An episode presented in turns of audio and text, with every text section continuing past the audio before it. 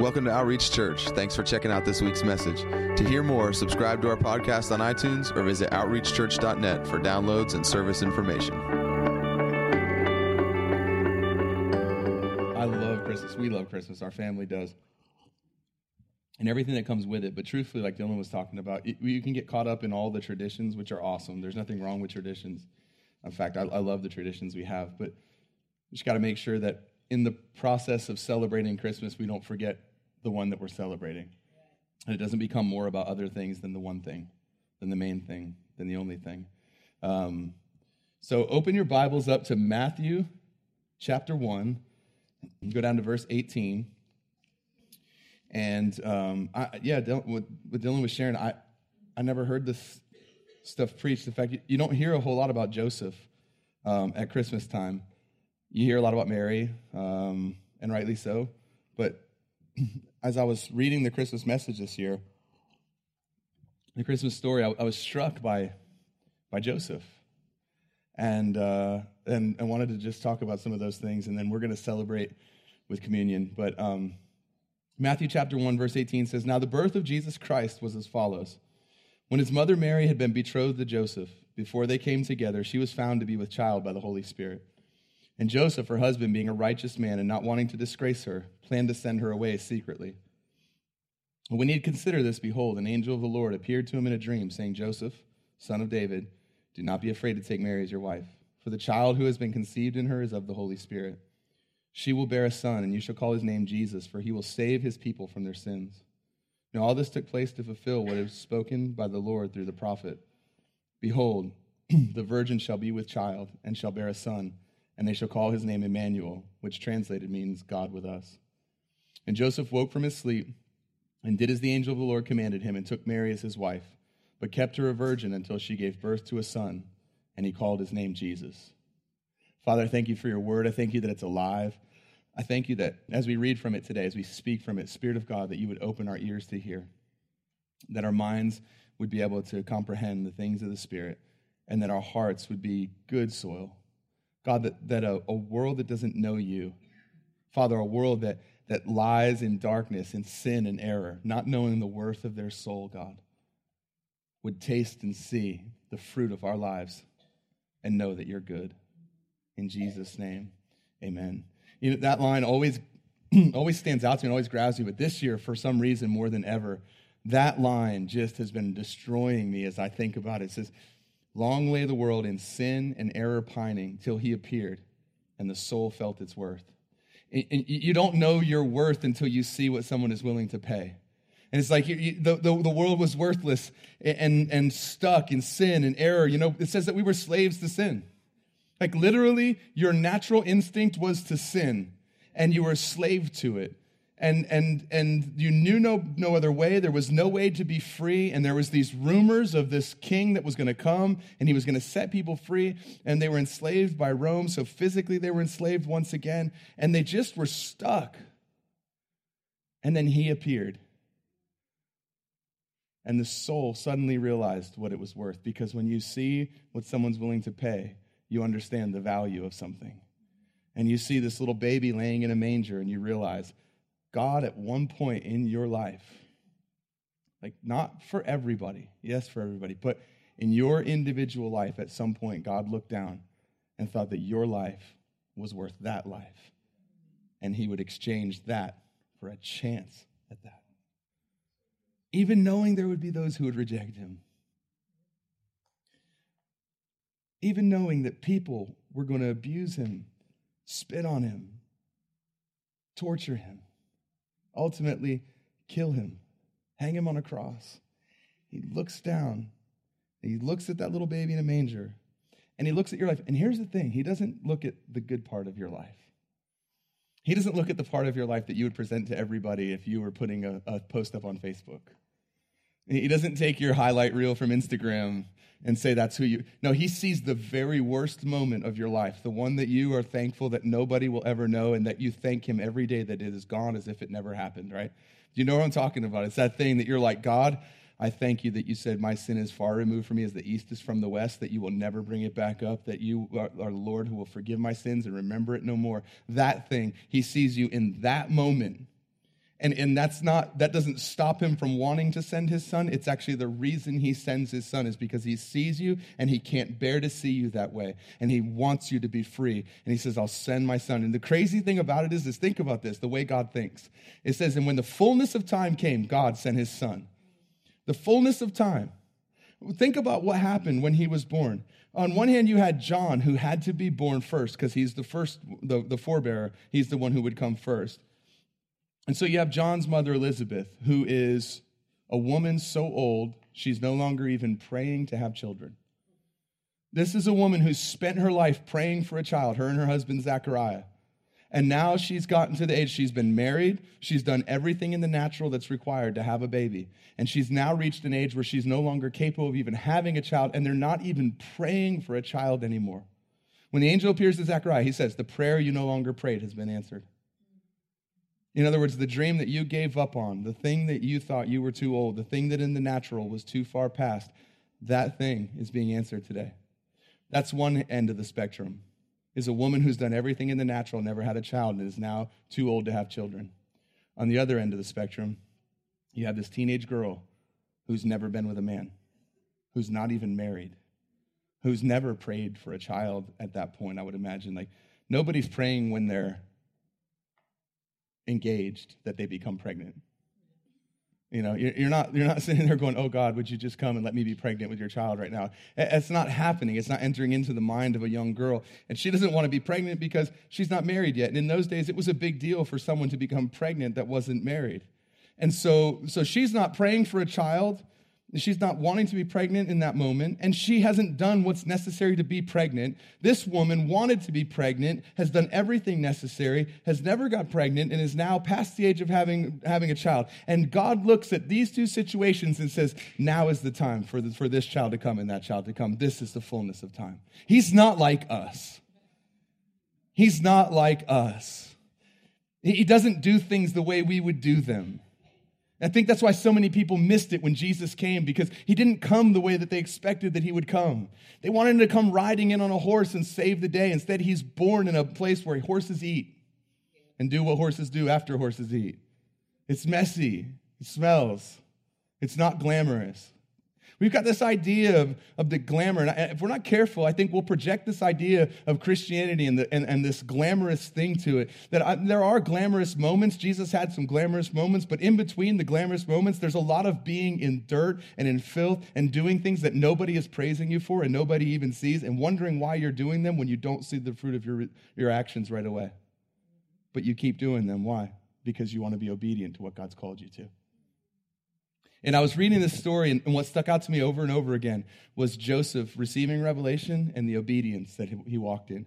So, so stop for a second and like forget that you've already read the Christmas story 1,500 times and put yourself in Joseph's shoes just for a second. He hasn't read the New Testament. He hasn't read Luke's gospel, Matthew's gospel, Mark's. He hasn't read John 3:16. He doesn't know any of this stuff. All he knows is that there's this rumor and there's these prophecies that one day a Savior would be born to a virgin. He knows this. He was growing up in a Jewish home. He would have heard the prophecy of Isaiah. That's all he knows. He knows that he's engaged and he knows that he's never been with this girl. Now, in those days, you would get engaged and then she would go back to her parents' house and you would go off and you would build the home that you and your wife would live in. It was about a year time and you wouldn't be with each other until the home was ready, and then you would go and get your bride. You would have your marriage, and then you would consummate the marriage in the home that you built or in the home that they had prepared. And so he he's engaged to her, betrothed to her, and he heads off, and she takes off on a trip. Now remember, you don't know the whole story. You're Joseph. She goes off and hangs out with her cousin she comes back and she's pregnant. And you know it's not yours. And she tells you, I didn't do anything. He did it. See, we have this grid because we read Bible stories. Like when we hear of a donkey talking, it makes sense to us because we read the story of Balaam. And so if someone says something about a donkey talking, because we have a reference point for that, it's not as shocking to us as the fact that a donkey spoke. Like a donkey spoke Hebrew. It didn't just go like, eh, and him be like, I think he said. No, it like opened its mouth and fluently spoke Hebrew, but we've heard that story so many times that it doesn't even like, it doesn't affect us the way that it maybe should or could. And, and, and we've heard this story so many times that we have a hard time realizing in this moment, Joseph has a decision to make because Joseph is about to not only see Mary be the object of ridicule and scorn, but he's about to be the object of ridicule and scorn because in those days, if a girl became pregnant before she was married, she was definitely looked down upon, but also so was the man. And one plus one usually equals two. So you guys are engaged, she's pregnant you're an adulterer. You've done what you're not supposed to do and touched what you're not supposed to touch before the time. So, you guys understand this. Like, Joseph is about to be ridiculed and scorned, just like Mary. He's about to be looked at weird. He's about to be falsely accused and slandered of doing something, and he can't stand in front of people and say, It wasn't me, it was God. And so it says, when we read what happens, it says that Joseph he was a righteous man, and so he, not wanting to disgrace her, you, realize it was well within his right to defend himself, to drag her in front of the town and publicly accuse her under the law of Moses and have her stoned to clear his own name. At her expense, he could have cleared his own name by bringing her in front of everybody and saying, Listen to me, she's crazy, she's pregnant and I swear, as God is my witness, I've never touched her. I've never been with her. So it wasn't me, it was another man. That's not my child. And she is guilty and had her stoned. And every bit of whispering and every rumor and every stare and every weird look, every accusation would have gone away. And he could have stood there vindicated at Mary's expense. And you think about like the fact that God chose Mary and we, we talk about, you know, what, how amazing that is. But I think God knew what he was doing when he chose Joseph. He's a pretty amazing man. Because he decides, I don't want to do that. I'm going to quietly put her away so that she can go off and have the baby and her and her family can deal with this. I'm not going to cause her to be punished. I don't want to see her killed and I don't want to see her life destroyed. And that's the righteous thing to do. That's the righteous thing to do. That's the thing, like sometimes, you know, we, we, we do things and we feel like we deserve a gold star. Because I could have done this, but instead I did that. God's standard is so much higher than the earthly reasoning standard. Because that night, so he settles that in his heart and he goes to sleep, and all of a sudden he has this dream. And in this dream, an angel of the Lord appeared to him and said, Joseph, son of David, don't be afraid to take Mary as your wife. You realize most of the time when God's calling us to do something, the reason we don't want to do it isn't because we're evil people, it's because we're afraid.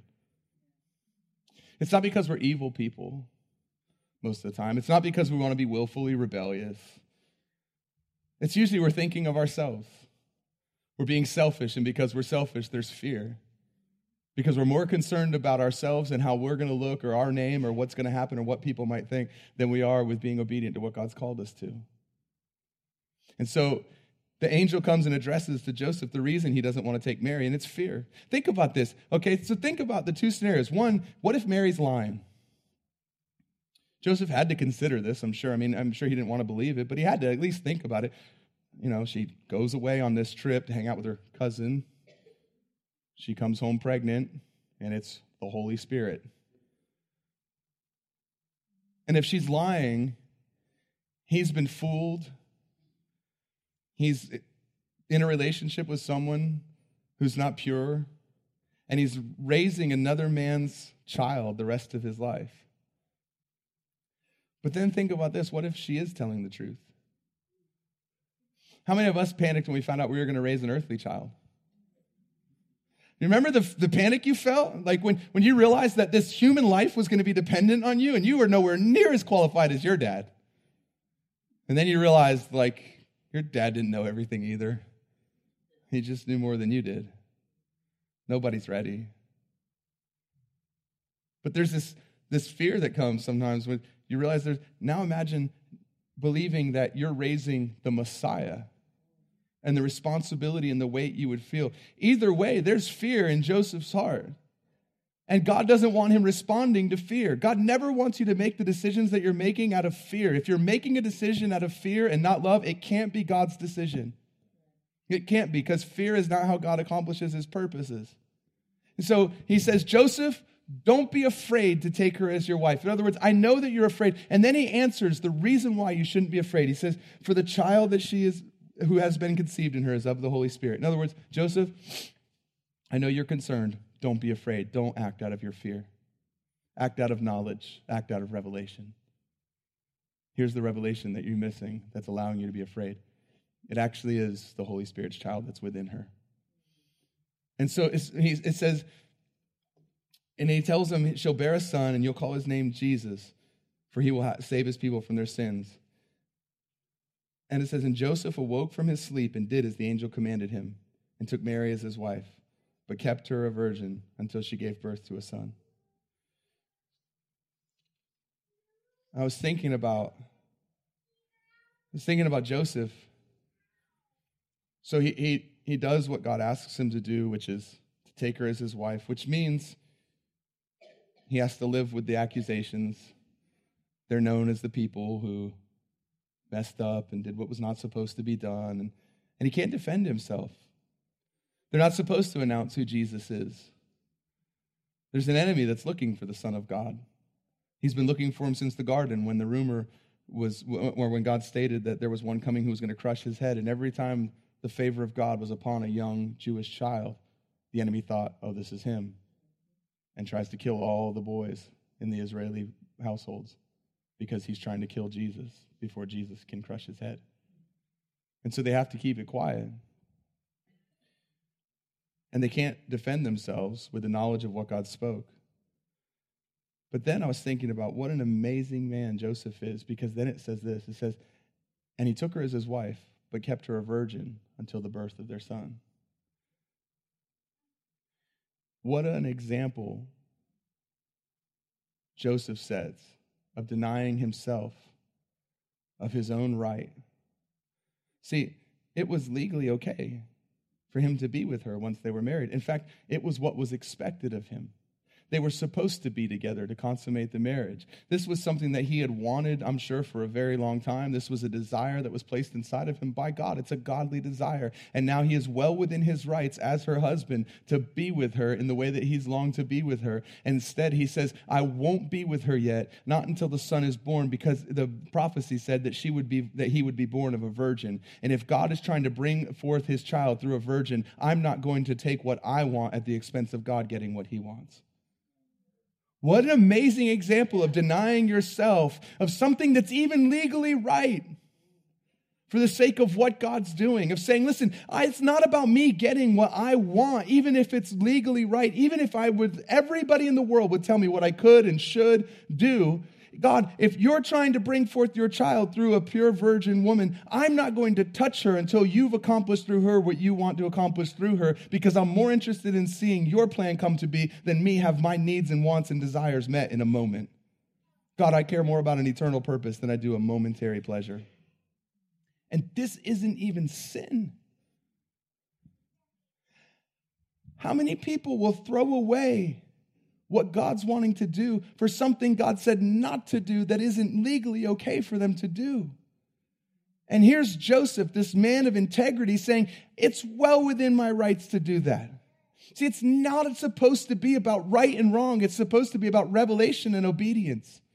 What has God showed me, and what is my response to what God's showing me? Not trying to go to people and figure out, is this okay? Is that okay? Is this okay? Is that okay? It's not about legalistically trying to decide, am I okay doing this? It's about seeking the heart of the Father, receiving revelation from Him, and then living in response to the revelation that you've received. And Joseph says, Listen, everybody in the world would tell me it's okay, but I don't feel like it's okay, so I'll deny myself while God accomplishes what God is going to accomplish. And then, and only then, will I actually do what is uh, called of me and what's legally okay for me to do as a husband. And don't ever let what you want get in the way of what God's calling and what God's trying to do. I'm telling you, how many, think about how many times people have put what they want ahead of what God's called them to. And it's not as if God's plan is ruined. He just finds somebody else He just says, okay, it can't be you. It'll be somebody else. Because I need somebody that lives not from a right and wrong, but lives from every word that proceeds from my mouth. Because what I'm calling you to is so much higher than the question of is it sin. What I'm calling you to is to live by every word that proceeds from my mouth. Joseph is such an amazing example of this, of just revelation and then obedience. And so, so he keeps her as a virgin. And I, I, I also wanted to point this out too. It's interesting to me, and we're about to read another one here in a minute, but isn't it interesting that God used a dream to tell Joseph probably one of the most important things he's ever told a man. And so I'm saying this not to put a higher importance on dreams than other ways that God speaks, but I am saying in the book of Acts, one of the ways that it said that we would know the Spirit of God had been poured out was that men would dream dreams and have visions. And what I am saying is don't discount a way that God speaks when God actually thinks so highly of it that when it was time to tell a man who his child was, he actually used a dream to do it. He could have used anyway. He could have physically walked into the room. He could have sent an angel to manifest in the flesh. He could have wrote on the wall. He could have had a donkey speak. He could have had a prophet come and say it. He could have done it any different way that he wanted to, and instead he chose to use a dream to communicate to Joseph who his son was and what he wanted Joseph to do. Man, I thought so, Will. It, it um, so turn ahead in your Bible real quick uh, to Matthew chapter 2, verse 11.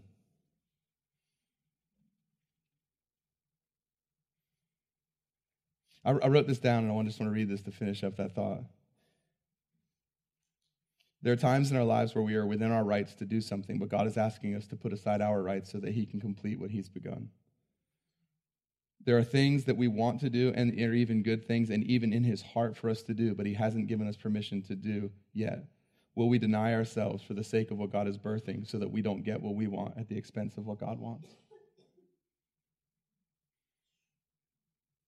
Is there a generation that would say, It's not about what I want, God, it's about what you want, and I'll put my wants on hold because ultimately what I want is to fulfill the, the reason that you sent me to this earth?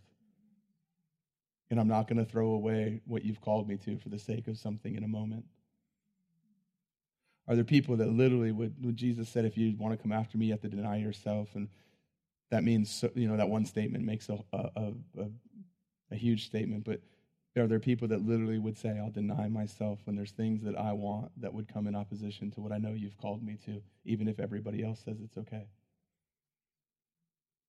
Because you look at when God was wanting to bring forth his son into the earth, what he needed. He needed people that said, even when it doesn't make sense, even when the world ridicules, I'll do what you're calling me to do. At the expense of what I want, I'll give up my own selfish desires for the sake of seeing what you're trying to birth into the earth come to be.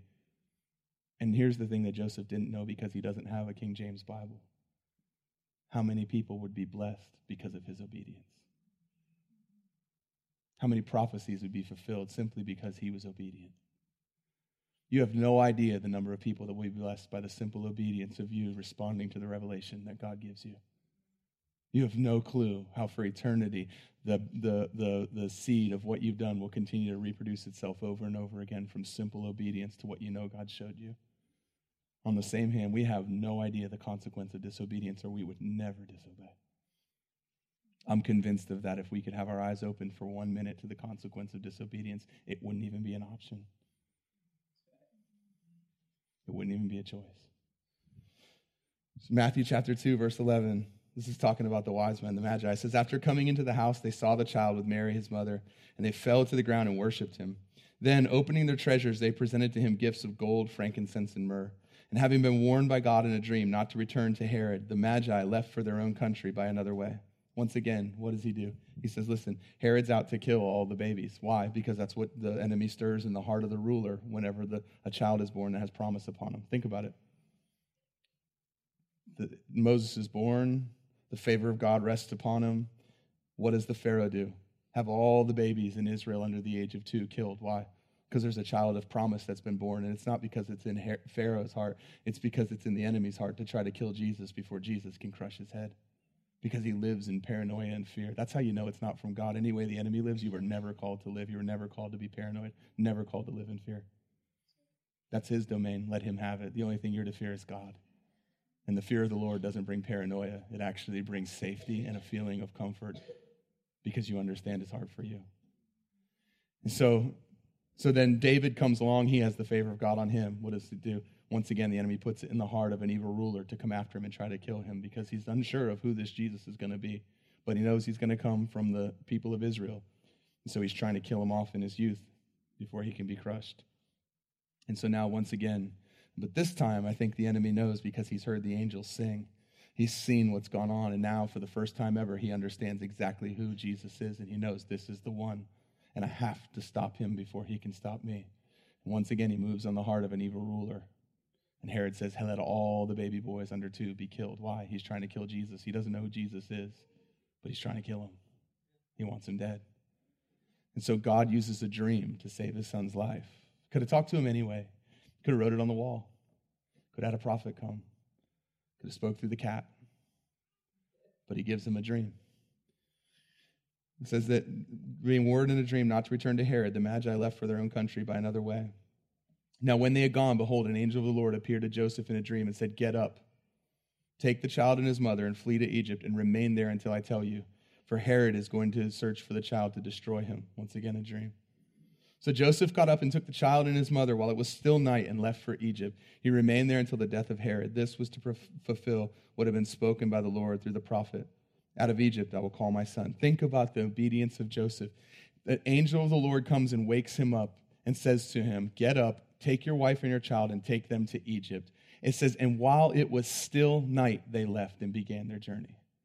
Like, we want to process things and we want to talk to 17 different people and listen there, there's wisdom in a multitude of counsel but when you know the lord has spoke to you it's not the time to try to get opinions of other people to make you feel better about it or to talk you out of it it's time to act there's going to be times where God says, get up, go, and do this. And it's not time to sit around and say, well, I got to call four people and see what they think because by the word of two or three. No, when God speaks to you in a way and you know it's Him and He's very clear and He says, go do this, Joseph doesn't argue with him. Joseph, this is not convenient. Like, think about it. He's got a brand new child. He's a brand new father. He's got a teenage wife who's a brand new mother. Right now, she's surrounded by her family. The older women would help to raise the children as if they were their own. It's the easiest thing in the world for him to stay there in the comfort and safety of this home that they've built. He's part of his father's business. He knows where his next meal is going to come from. They're surrounded by friends and family. They have their customs and traditions. And the place he's calling him to is Egypt. That's the place they spend hundreds of years praying to get out of. There's going to be times in your life where God calls you to do things that don't make any sense and are completely outside of your comfort zone. But just trust that He has a purpose and that He's not sending you there just so that He can have the Bible be one sentence longer. There was a prophecy that needed to be fulfilled, but there was also a child that needed his life to be spared, and he needed to be in Egypt for that to happen. And it says, This is what, what an amazing man Joseph is because he, doesn't question it. Think about how easily we question God. Think about we read things in the Word, we hear God's heart, and then we say, yeah, but, and we have a bunch of excuses why the Word doesn't mean exactly what the Word says, why it doesn't apply to my situation what you don't understand that would make that change. Joseph doesn't do that. He doesn't say, Yeah, but God, don't you know Egypt is a bunch of ungodly people and you, you delivered your people from there? We're not going back to Egypt. We don't go backwards in God's army. You, you know, he could have got self righteous and indignant when we say these things. But instead, he says, Mary, get up. We got to go. Doesn't even wait for the light of morning. Doesn't say, okay, God, if it's really you, wake me up in the morning and tell me again. He doesn't say, okay, God, I will. Let me go back to sleep first because it's going to be a long journey. You think God didn't know how long the journey was going to be when He told you to get up and go? He didn't say anything about sleep a little longer because there's a long journey ahead of you, Joseph. He said, get up. So what does Joseph do? He gets up.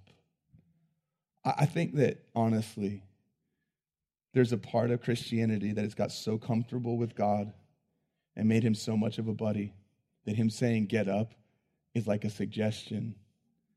And it means at some point, I'd like for you to get up and possibly take a journey over to Egypt. But if not Egypt, talk to me and maybe we can discuss which country. I know I'm serious.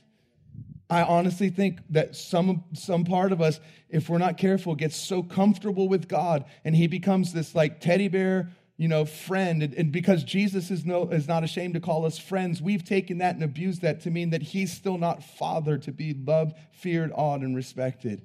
Listen, he's not in for a discussion. There's times where he'll come to you and he'll say, Let us reason together, okay? Well, then reason with him. There's other times where he says, Get up and do this and go now. And I promise you, like, oh, I, I, if I if, if there was like, well, if there was ten things, but if I could open the brain of Christianity in the world, this would be one of the things that I would speak directly into people. Is listen to me. He's still the God that expects to be obeyed when he speaks, Amen. and that is not interested in your compromise when he's already spoken his word, stop looking beyond that for a different way to live to justify the thing that you don't want to do. Please. Please. Let that word be him speaking. You realize the reverence that people had for God's, they wouldn't even say his name. They didn't even dare to speak his name. When he spoke, there was a reverence that came with it. This was the word of the Lord. And they were like, okay, we have to do this. Not because it's easy, not because we necessarily want to, not because it feels good, but because he spoke. And once he speaks, nothing else matters. Yet we've got a book full of him speaking, and we allow ourselves to reason with it.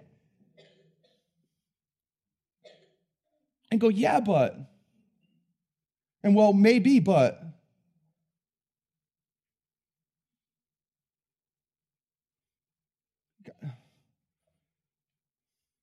I say this because the Bible says, you know, that those uh, who are your leaders watch over you as those who will give account for your souls.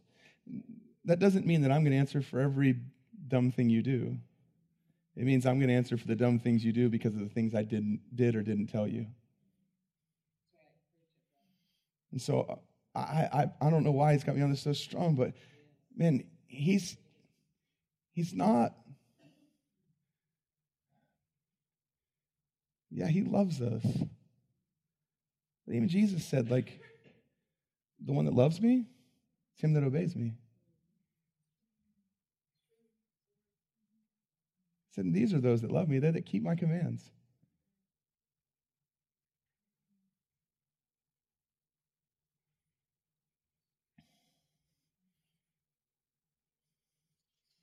So I was just thinking about Joseph and thinking about what an example he set for his own son, Jesus. He endures the ridicule of men that don't know what he knows and don't realize what he's been called to.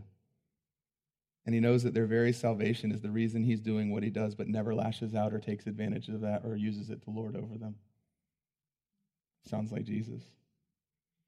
He denies himself and puts himself and puts his own wants and desires second to the plan of God and what God's doing. There's Jesus. God, if there be any other way, let this cup pass from before me, but nevertheless, not my will, but your will be done. Sounds a lot like his father. I know God was his father. I, I, understand that, but I am saying he was Joseph was chosen by God for a reason, and I think he set an amazing example and a legacy for his family that Jesus saw growing up.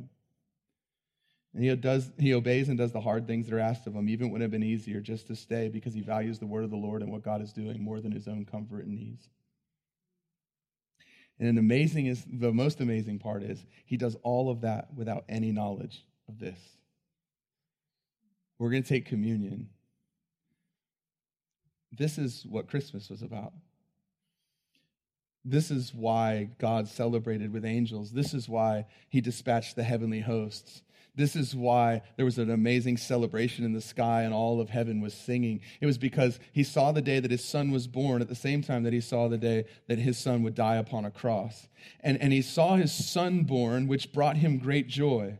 And I think uh, because he's outside of time, he sees his son born, and that fills his heart with great joy. Then he sees his son give his life in obedience and be resurrected. And then he sees a billion sons and daughters being born Think about this. He sees billions of sons and daughters being born because he sees the moment that every single one of us, that every single person who would ever believe would come to the knowledge of who Jesus is and surrender their lives and be brought back into relationship with him through the blood of his son Jesus and his resurrection. And that's why God's celebrating. I've, I've talked about that before. I've often just pondered it like as, a, as an earthly father. How could you be so happy when your son is born when you know that in just 33 short years he's going to be brutally tortured and killed on a cross? Like, just, you know, you think about it. Like, we don't know the future, but if someone came to you in the middle of your child being born and said, Hey, that's amazing. I just want to let you know. About 30 years, a bunch of people are going to falsely accuse them tear them to shreds, make a mockery and a public display of them, hang them on a cross, and kill them, and you're going to have to watch. Enjoy your day.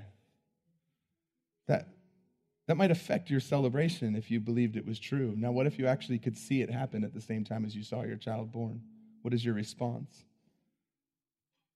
God's response is to celebrate and to send angels to sing glory to God in the highest and on earth peace, goodwill towards men on whom his favor rests because he's not thinking just about that one baby boy being born.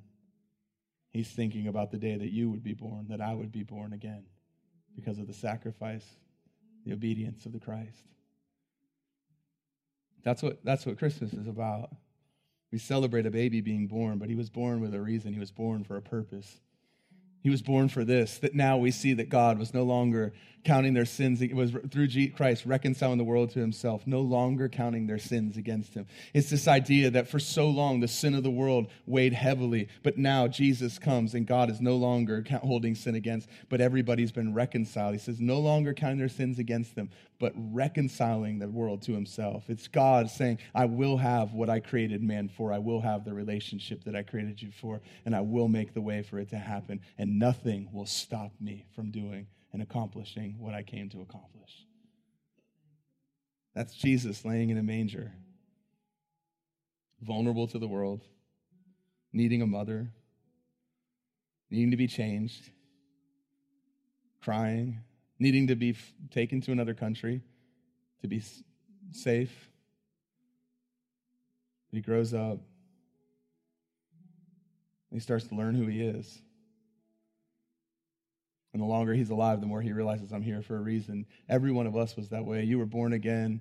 You needed milk. You needed mothers and fathers to help you see. You needed to be protected from the enemy out there. But after a while, the longer you live, the more you start to realize wait a minute, I'm here for a purpose.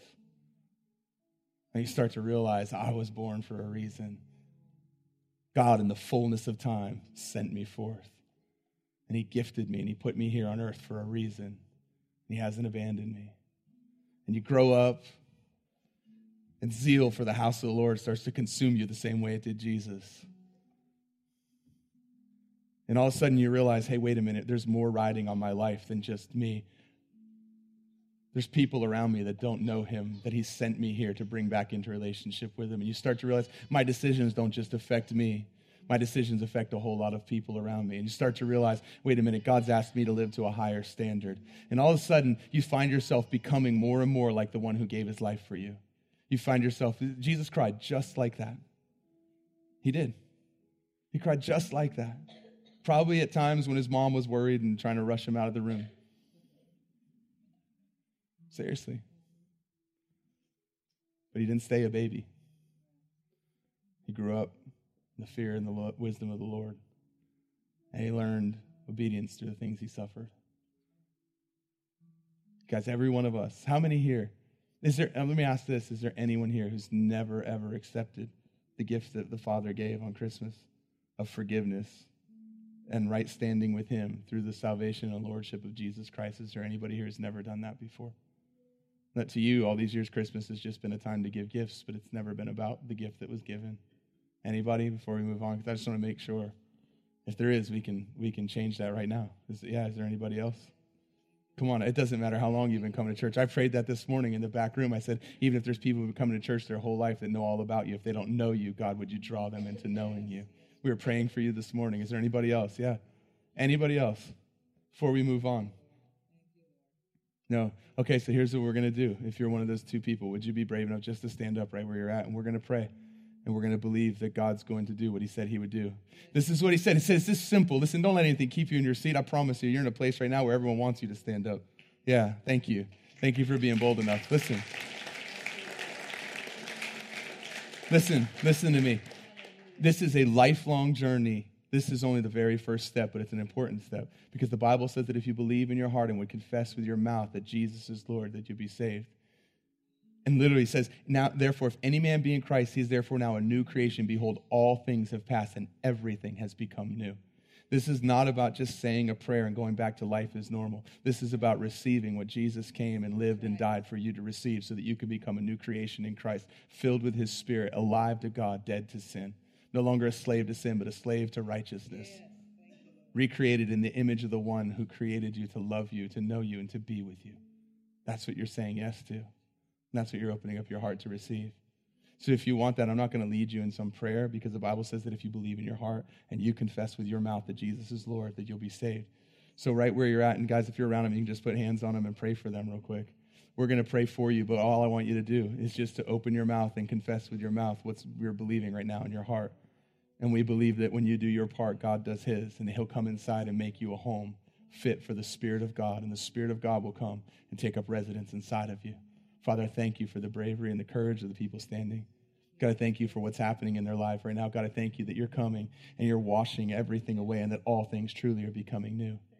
I thank you, God, that, that their sins have been forgiven, that they've been covered by the blood of Jesus Christ, lost in the sea of forgetfulness, removed from them and from you as far as the east is from the west never to be brought up again. Father, I pray that you would come right now and fill them with your spirit. God, that they would know you, that you would put, put a burning in their heart to know you, God, that life would never be the same. God, that they would today understand that they were created for a purpose, for a reason, and it's not simply to exist. I thank you for that. God, I thank you for surrounding them with godly people who will encourage them to grow in relationship with you. In Jesus' name, amen. Amen. Now we're all ready to take communion. So we'll start in the back and we'll come up to the front. We can make two lines, one on this side, one on this side. Just come up, grab your communion, and then head back to your seats on the side and wait till we're all together together and we'll all take it together. Yeah, come on up. If your back's to the wall, you're in the back row. That's a good word.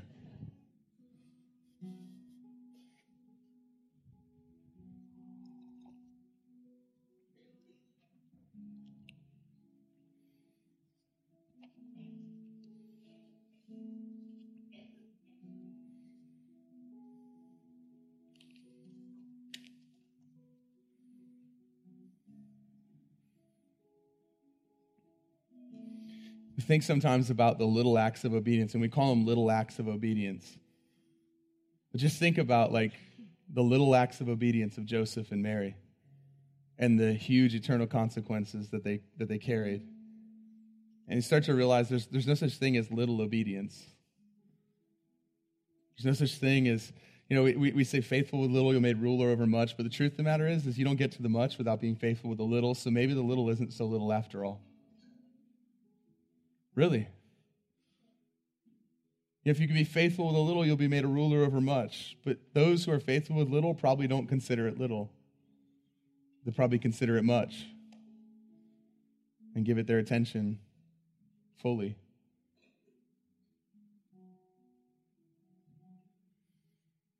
You think I always use this, this story to illustrate it, but you think about David Killing Goliath starts with him saying yes to bringing lunch to his brothers. If he doesn't say yes to that little thing that he's asked to do that just seems like a is so far below. And we could do two lines. You guys are skinny enough, I promise. Come on, you can start up this side on this side, yeah, and, and just come up this way. Yeah. Even if you have to stagger a little bit, it's you'll figure it out, I promise. No one's got cooties anyways. If you touch each other coming down, it's not gonna harm anything. Hey, aren't you glad you came to church today? He says, first time he's been called skinny in a long time. Merry Christmas. Yeah.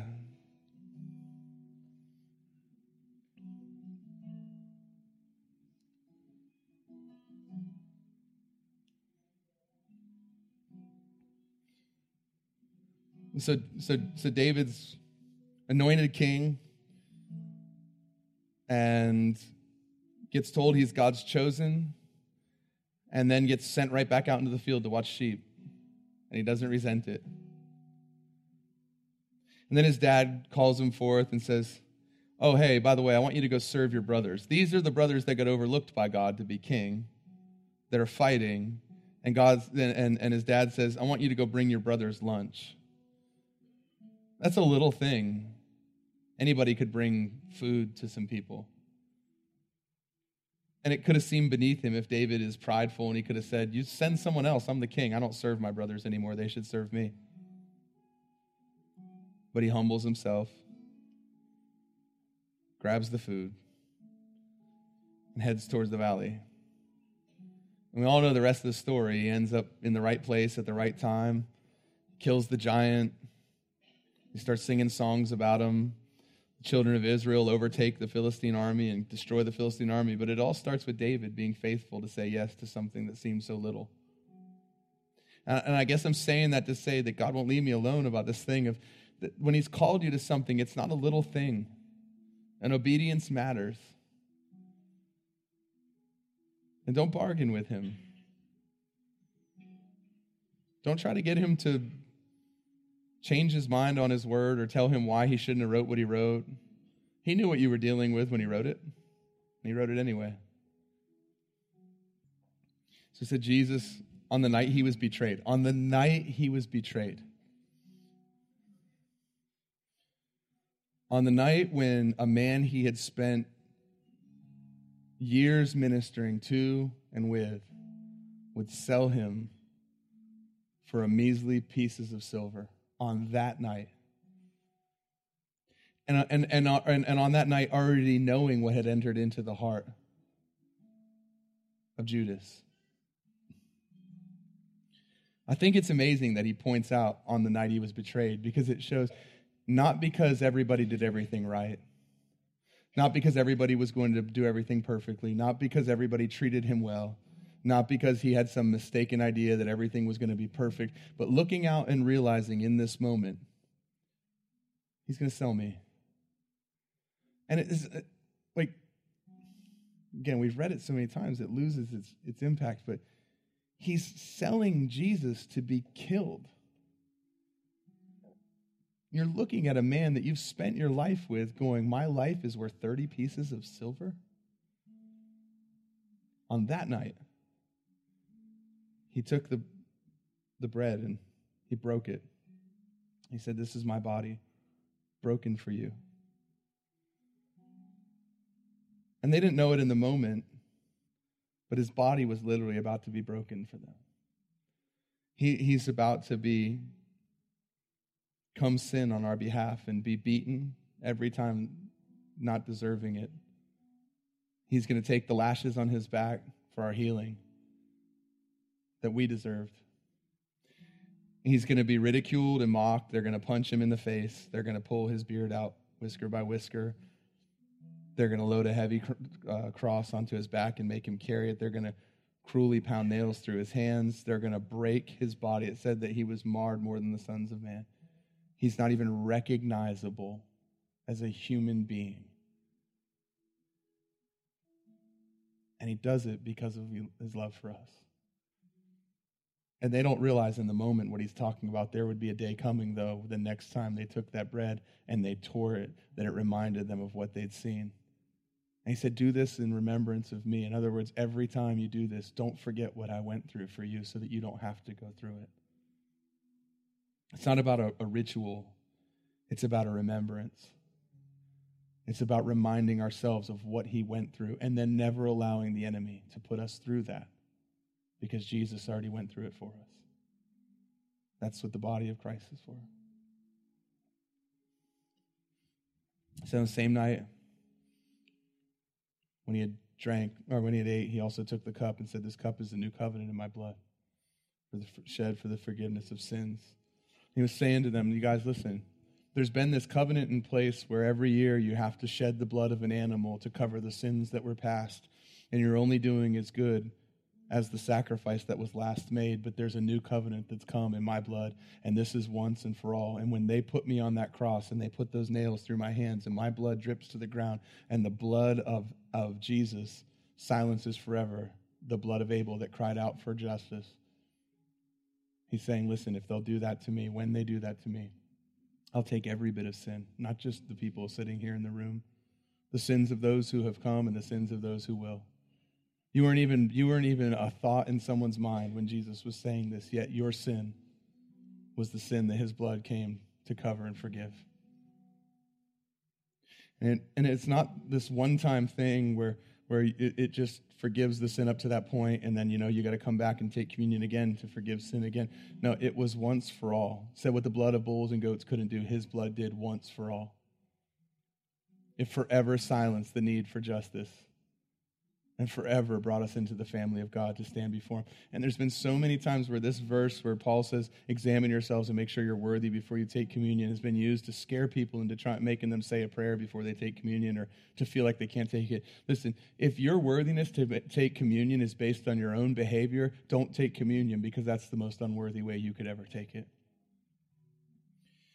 The only way you're worthy to take this is because the blood of Jesus says you're worthy is because there's a Savior who lived and died and was resurrected, who sits at the right hand of the Father, and you're seated in Him in heavenly places. And because His blood forever cries out a better testimony than the blood of Abel. That's why you're worthy to take this. Not because you've been good, not because you've been perfect, but because He was perfect and He calls you good.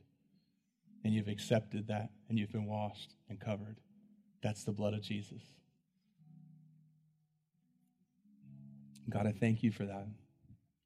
I thank you that when none of us were worthy, God, while we were yet in sin, you sent your son to die on a cross. That you proved your love for us in that. Father, I thank you for this amazing time when we celebrate the birth of your son and, and all the traditions that go with it. God, I pray that we would have an amazing time celebrating your son's birth.